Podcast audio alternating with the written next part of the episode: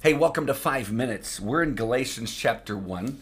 Um, and picking picking up down here in, in verse 13. This is Paul writing a bunch of Christians in Galatia. He says this For you have heard of my former life in Judaism, how I persecuted the church of God violently and tried to destroy it. I mean, how, how violent was Paul? Well, you got to remember, the end of Acts chapter 7, Stephen became the first martyr. So the religious leaders that heard Stephen speak to them, uh, they heard what he had to say and they were ticked. I mean, he confronted them pretty boldly. They made sure that they drug him out and then they took off their cloaks, laid them at a young at the feet of a young man named Saul, who is Paul, and then they picked up they picked up stones and began to hurl them at Stephen until he died. But it says that Paul stood there in approval of this. Also, when you go later in, in the very beginning of, of, Acts chapter 8, it says that Paul was going from place to place and to house to house, arresting Christians and dragging them off to jail. I mean, his goal was to eradicate the world of all Christians. So this is his former life. This is what was like before he came to Christ. He says, verse 14, And I was advancing in Judaism beyond many of my own age among my people. So extremely zealous was I for the traditions of my fathers. But when he, so this is when God intervenes. So at the proper time, so but when God, but when he who had set me apart before I was born, guys, a reminder for those of you that are followers of Jesus, that all happened you were set apart before time began, before you were even born. You were set apart. This was this was part of the plan of God. And who called me by his grace. It's not anything that I can do, anything that I deserve on my own. I can't earn it. It's all by his grace. Paul saying, I was called all by God's grace.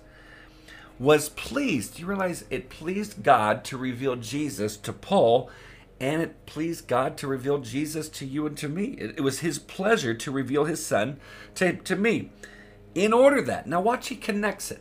The revelation of Jesus to Paul, connecting him to a right relationship with God, being seen as righteous before God because of Jesus' sacrifice. Yes, he's in right relationship, but also his purpose is connected to that right relationship. See, faith works. Uh, faith works. It's not, I'm not saved by my works, but faith should be able to be seen. So when you get to the end in Ephesians chapter 2, uh, 8 through 10, you see it. I've, I've quoted it before over and over when it talks about we're saved by grace through faith and this not of yourselves it's the gift of god not by works so no one can boast. And so it's clear i'm not saved by my works. But in verse 10 for we are his workmanship created in christ jesus. This would be the description that paul is giving when the son of god was revealed to him. Created in christ jesus to do good works which god has prepared in advance for us to do so he says okay so this is what happened he's revealed to me in order that i might preach him among the gentiles and then you would jump down to verse 18, down through verse 22. He's kind of given he's kind of given a testimony as to where he went after he surrendered to Jesus. I mean, after three years, he went up to Jerusalem. He also mentions going through the regions of Syria and Cilicia. He's mentioning all this, but then you get to verse 23. It says, They only were hearing it said, He who used to persecute us is now preaching the faith he once tried to destroy. And they glorify God because of me.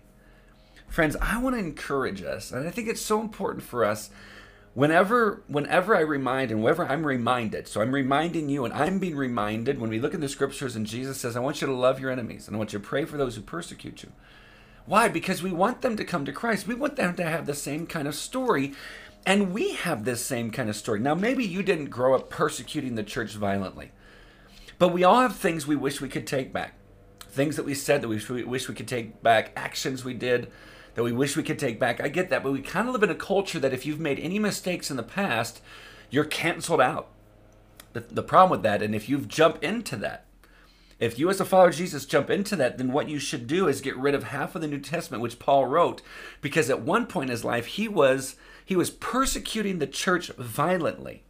Guys, you realize that one of the great oppressors of the church became one of the greatest champions for Christ and his church, and that's Paul.